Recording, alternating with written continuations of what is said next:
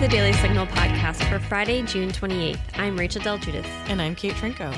Today, Daniel Davis sits down with the Heritage Foundation's Jim Phillips, an expert in Middle Eastern affairs, to discuss what's going on with Iran.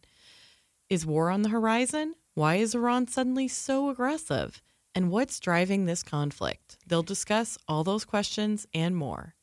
By the way, if you're enjoying this podcast, please consider leaving a review or a five star rating on iTunes and encourage others to subscribe. Now, on to our top news. When it comes to gerrymandering, a new decision from the Supreme Court Thursday makes it clear that it's lawmakers, not judges, who get to decide. The court looked at two cases one from Maryland, where Democrats were believed to have benefited from how districts were divided, and another from North Carolina, where Republicans were considered the winners. Heritage Foundation's Hans von Spakovsky, once a member of the Federal Election Commission, said, It's a political question and not something the court should decide on. This is something that should be decided by state legislatures or Congress. Justice Elena Kagan, who dissented from the majority opinion, said, quote, For the first time ever, this court refuses to remedy a constitutional violation because it thinks the task beyond judicial capabilities. And, if left unchecked, gerrymanders like the ones here may irreparably damage our system of government. In a 5 4 ruling, the Supreme Court punted to a lower court sidestepping their chance to rule whether or not the citizenship question should be left off the 2020 census, forcing it to go to a lower court for further review.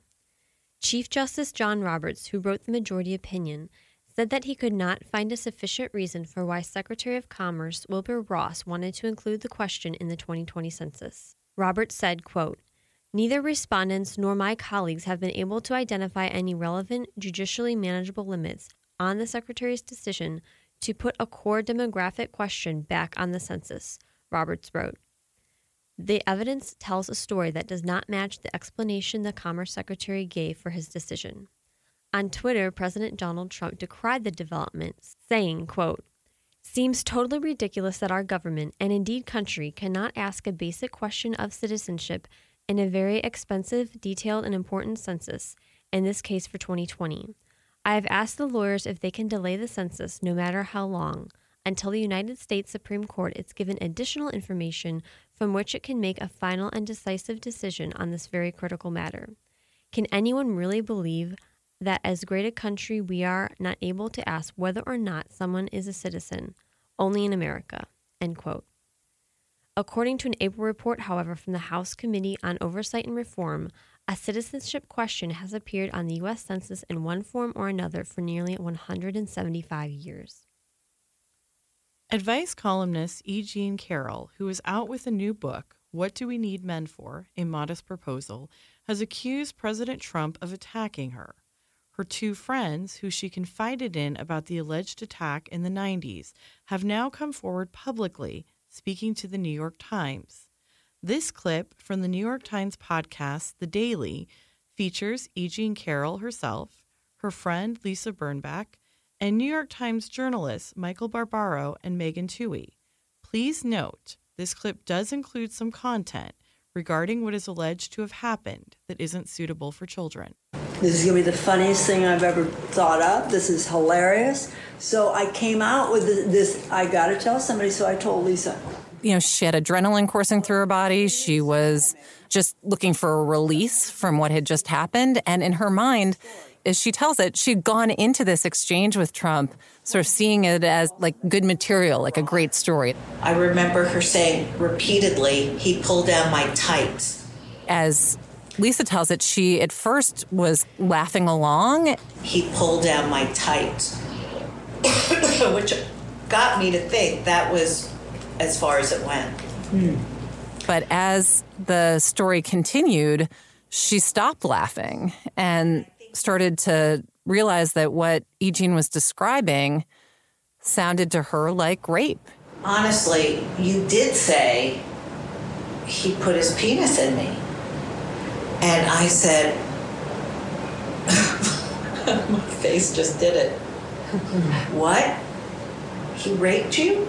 Oh, and you said, I, uh, he kept pulling down. He pulled down my tights. He pulled down my tights. And Lisa was emphatic. She said, What you're describing is, is a rape, and you should go to the police. I, it just, it was horrible. We fought.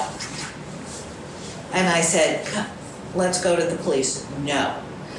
Come to my house. No, I want to go home. Right. I'll take you to the police. No. It was 15 minutes of my life. It's over. Don't ever tell anybody. I just had to tell you. E. Jean, while I think at this point had stopped laughing, was not seeing this within a criminal framework. It was an episode. It was a action. It was a fight. It was not a crime. It was I had a struggle with a guy. Well, It's you felt to me you, you felt you encouraged it probably. Oh yeah, I know I did. I know I did. Oh, advise you, fabulous. Lingerie, great. The store, it was getting better and better. It was getting better and better. So you felt responsibility for what, what had happened? One hundred percent. So, what does Eugene do after getting off the phone with Lisa? President Trump has asserted that he is innocent. I have no idea who she is. Uh, what she did is it, it's terrible. What's going on? So it's a total false accusation, and I don't know anything about her. And she's made this charge against others. And you know, people have to be careful because they're playing with very dangerous territory. And when they do that, and it's happening more and more, when you look at what happened to Justice Kavanaugh, and you look at what's happening to others, you can't do that for the sake of publicity. Twitter will now be singling out tweets from government leaders who don't follow the platform's rules, according to an announcement Thursday. Users who wish to view the flagged tweets will have to click or tap through before you see the tweet to provide additional context and clarity, Twitter said in a blog post. The new rule will apply to verified government officials, representatives, and candidates for public office or government positions who have more than 100,000 followers. Well, in Oregon, Republican state senators have been showing their objections by refusing to show up. 11 Republican lawmakers aren't coming to work since last week, which means the Democrat dominated state Senate can't pass anything because they don't have enough lawmakers for a quorum. A top issue is a cap and trade bill. Democrats now claim they couldn't pass the bill even if Republicans came back because they simply don't have the votes. But Republicans want Democrats to commit to putting the issue on the ballot, not tackling it in the legislature. Oregon NBC affiliate KGW8 reported on a protest against the cap and trade legislation. It's going to be a loss of jobs, families, communities. It's really going to affect not just us rural businesses, but even the consumers of these products that are freighted in. Earlier this week, Senate President Peter Courtney said the bill doesn't have enough votes to pass, but some are suspicious, worried Democrats could flip their vote if Republicans come back. Earlier this morning, we spoke with loggers about the issue as they headed to Salem. We don't believe it. We don't want the Republicans coming back. If this passes, rural Oregon is basically dead. We understand the climate change ordeal, but this is not the proper way to take care of it. Meantime, today in the Senate chamber, Republicans were nowhere to be found, leaving more than 100 bills up in the air. Earlier this week, Governor Kate Brown, a Democrat, spoke out against the Republican senators in hiding. Let me make this perfectly clear. The Republicans are not standing against climate change, they're standing against democracy. That's right! Sure that the legislative branch operates, and we need to make sure that the Republicans come back and do their jobs. Next up, we'll feature Daniel's interview with Jim Phillips. Tired of high taxes, fewer healthcare choices, and bigger government? Become a part of the Heritage Foundation. We're fighting the rising tide of homegrown socialism while developing conservative solutions that make families more free and more prosperous.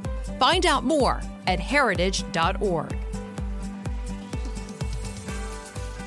Well, tensions are steadily rising between Iran and the United States. And here to unpack the latest developments is Jim Phillips. He's the Senior Research Fellow for Middle Eastern Affairs here at the Heritage Foundation. Jim, thanks for your time. Thanks for inviting me. So, Jim, this week we saw the president issue new sanctions against top Iranian officials just days after Uh, he called off a retaliatory attack on Iranian military assets. Um, walk us through what led to those new sanctions. Well, uh, last week, uh, the Iranians ratcheted up their shadow war uh, against U.S. Uh, allies in the Persian Gulf by uh, increasing attacks on mines. And I think the beginning of last week, actually Thursday of last week, they shot down an unmanned uh, drone uh, flying over the Gulf. Uh, and at that point, President Trump considered uh, a military attack on the Revolutionary Guard missile batteries that had shot down the drone, and at the last minute decided to withhold that military action, instead opting for a cyber attack and another round of sanctions he announced on Monday. Uh, so we're right now we're kind of in a pause, but uh, the slow motion uh, confrontation between the U.S. and Iran is is markedly accelerating. Now, from reports, a number of folks inside the White House were recommending that he go forward with that attack. What did you make of him pulling back? Well, I, I would take him at his word. He said that uh, he was concerned that the attack would be disproportionate in terms of the loss of Iranian lives. Uh, and that may be true. The problem with that is that uh, the Iranian regime uh, doesn't necessarily feel uh, those constraints. And so uh, that may give them an edge in the future if they think the president will refrain from going ahead down the, the military path. Uh, but I think on, on a, a, a one off situation, I think the fact that he did launch a cyber attack uh, covers him on that on that score, and I think they'd be crazy to challenge his uh, determination uh, by pressing their luck again. Well, the Wall Street Journal today is reporting a new strategy in the Gulf that the U.S. is is putting forward, trying to put together. Can you t- uh, unpack what that's about? Well, it looks like uh, there's a lot of uh, vague lack of details, but it appears that the U.S. is appealing. F- to allies in the Gulf, in Europe, and in oil importing countries that have a stake in the continued flow of oil from the Persian Gulf. About 20% of the world's oil uh, goes through the Strait of Hormuz. Uh, and by uh, appealing to allies uh, to help uh, monitor the flow, that would free up U.S. naval forces for offensive action if needed. Uh, so this is kind of a replay of what happened in the 1980s when uh, the Iranian Revolutionary Guards uh, attacked neutral shipping, and the U.S. responded by reflagging Kuwaiti tankers and escorting them. This time, uh, it would be done more by an international group uh, uh, instead of just the U.S., and I think that would be an improvement. So, tell us about these new sanctions. Um, they're really just on the top, some of the top leaders in Iran, the Ayatollah and a few, a few officials. Um, the Iranian President Rouhani called them outrageous and idiotic. Um, what impact do you expect these to have? Well, I, I think they've already definitely uh, unsettled the Iranians. Uh, and they argue that the supreme leader doesn't have uh, uh billions of dollars of money inside the U.S. However, he does have uh, an empire, a network of hundreds of companies with an estimated 100 to 200 billion dollars around the world, and these sanctions would make it much more difficult for the Iranians to manage uh, those financial assets and move them around. Uh, also, would expose any uh, foreign firms that uh, cooperate with the Revolutionary Guards or the Supreme Leader in, in moving that money uh, that would expose them to sanctions. So, uh, if nothing else, it will drive up the cost of the supreme leader's normal business activities. And of course, these are just the latest round of sanctions. We've seen the Trump administration really piling on the sanctions since he took office. What kind of impact have those sanctions had in the last couple years? Well, the the administration says that since the oil sanctions kicked in in, uh, in November, Uh, Iran has lost an estimated $10 billion in oil export revenues, and the price is going up uh, every uh, month because the administration further tightened the oil uh, sanctions in May when it went, uh, it deprived uh, of eight oil importing countries of waivers, which allowed them to c- continue importing Iranian oil as long as they were gradually diminishing it. Now those uh, oil exports have gone from about two and a half million barrels a day to less than 500,000 barrels a day, and that is really suffocating the Iranian economy. And, and what does that mean in terms of Iran's ability to fund uh, not only their own aggressive activity, but terror groups? Well, it really uh, takes away their uh, latitude in moving uh, these funds around. Uh, they've been forced to cut their military budget, uh, their budget for the Revolutionary Guards. Although it's interesting, they they did raise their budget for internal security, uh, kind of the, the regime thugs that keep, keep Iranians uh, off the streets.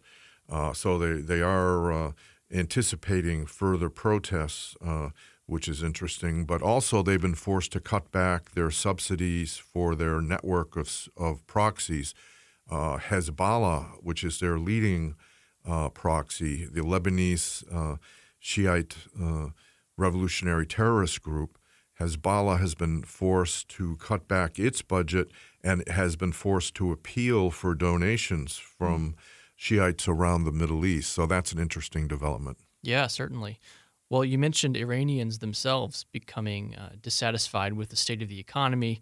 Um, this week, President Trump tweeted, I'm going to quote here The wonderful Iranian people are suffering, and for no reason at all.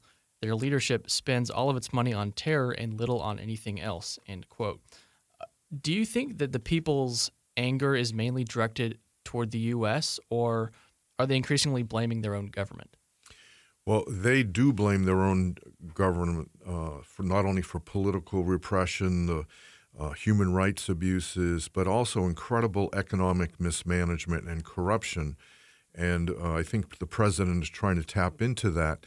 And, and a series of anti regime demonstrations, the Iranian people spontaneously have broken out into chants, uh, uh, you know, not for Syria, not for Gaza uh, we give our lives only for Iran. And so that shows that there, there is resentment about the adventurous military interventions the regime has staged in Syria, increasingly in Yemen, uh, and its efforts to stir up conflict uh, between Israelis and Palestinians. And Iranians want their money to be sent, spent at home.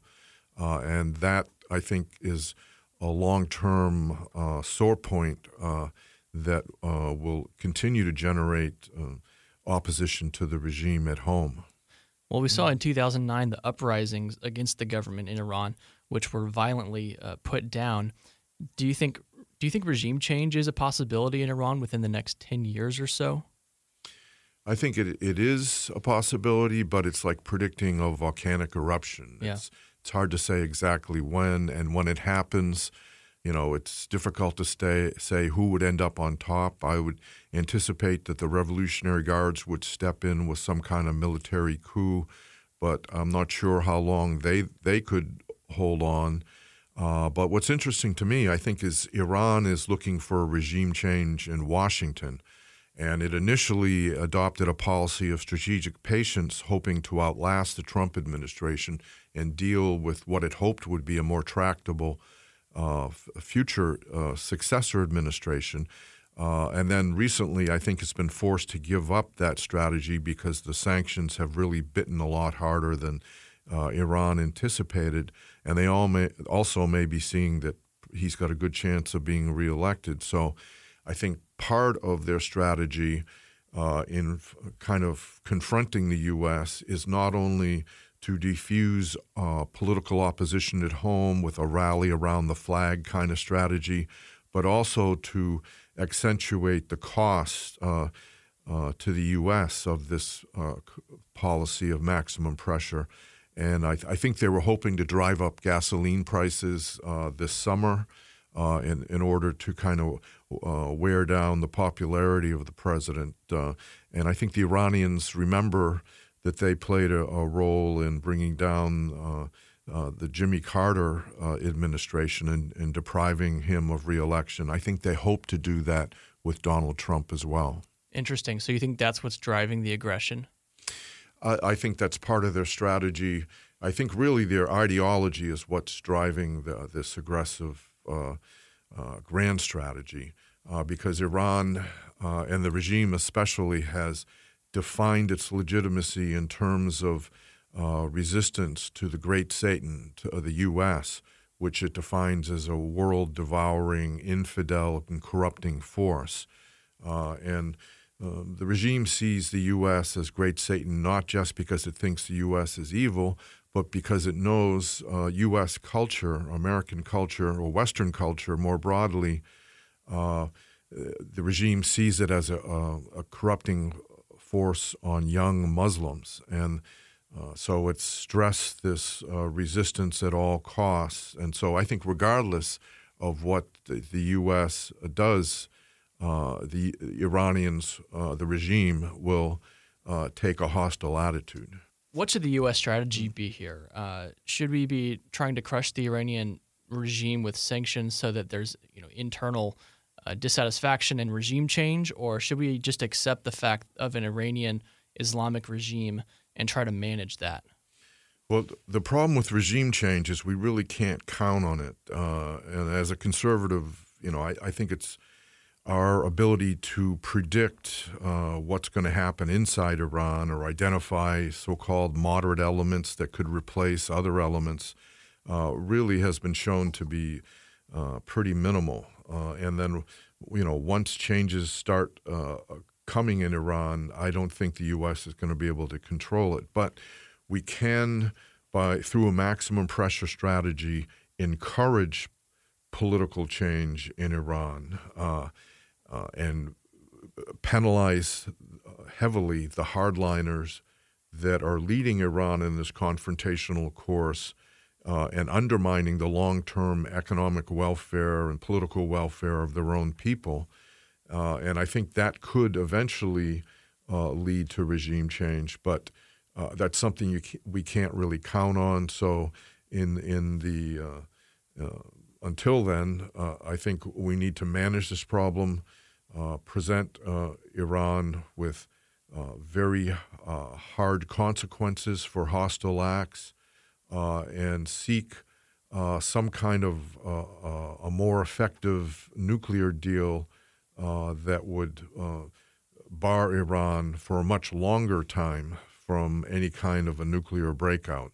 But if you know if the Iranians continue dragging their feet on negotiations that the president wants on the nuclear deal, then either a long-term regime change strategy or eventually some kind of uh, a war with Iran was likely to result. I would prefer to avoid a war, uh, but I would also argue that Iran has been at war with us since 1979, their revolution. Uh, but they prefer to fight a low intensity shadow war and not elevate it to the point where the U.S. would take uh, military action against their homeland. Uh, at this point, uh, it's difficult for me to see a negotiated settlement of the nuclear uh, agreement. So, really, if Iran continues on this collision course, I think it's increasingly likely there will be at least a military clash, if not a, a full scale war. Would you expect that to be a U.S. Uh, preemptive strike on nuclear assets or Israel, perhaps?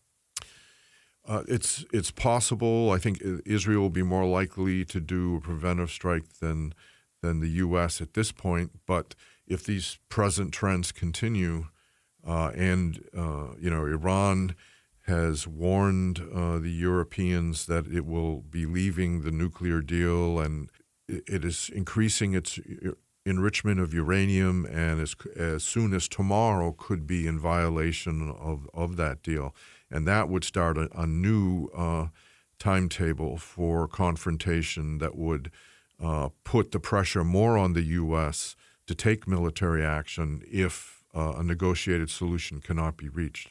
Do we know the time frame? How long it would take for Iran to get a nuke if they start ramping up their their uranium enrichment? Uh, we don't have a precise uh, time frame, but w- one uh, expert, Olli Heinonen, who was a former International Atomic Energy Agency uh, inspector who worked in Iran, uh, he has said that uh, Iran probably is at least six months away, uh, maybe more, depending on whether it has uh, mastered the art of shaping enriched uranium into a, a warhead. Uh, that apparently is, is pretty difficult, but Iran has been doing experiments along those lines. Uh, so uh, I think that could be the key factor. Well, if there's not much hope for a new nuclear deal, as you mentioned, um, then it certainly looks like they're going to keep enriching, and that would provoke a, a, a, military strike. Should we expect that within the next couple of years? Uh, if they continue uh, accelerating uh, the way they are now, that could lead to uh, a, a, war, but I think the Iranians are master negotiators too, and they know that if there is a war, they're going to come out on the uh, the short end of the stick. Uh, so I think this really is part of its negotiations, and I and I see these uh, symbolic attacks on the tankers, uh, you know, which they could have sunk if they wanted to, but they purposefully put the mines above the water level just to send a message that uh, I think that's uh, the opening skirmish uh, in the negotiations over the nuclear uh, issue. And for that reason, I think the administration is wise to react in a, a restrained and patient f- fashion to the shoot down of the drone because the real issue is uh, Iran's uranium enrichment, and that's the next crisis. Well, we'll keep looking at that and we'll have you back on to discuss that. Uh, we'll hope for the best. Jim Phillips, thanks for your time. Thank you. And that'll do it for today's episode. Thanks for listening to the Daily Signal podcast, brought to you from the Robert H. Bruce radio studio at the Heritage Foundation. Please be sure to subscribe on iTunes, Google Play, or SoundCloud, and please leave us a review or a rating on iTunes to give us any feedback. Rob in Virginia, we'll see you Monday. You've been listening to the Daily Signal podcast, executive produced by Kate Trinko and Daniel Davis. Sound design by Michael Gooden, Lauren Evans, and Thalia Rampersad. For more information, visit dailysignal.com.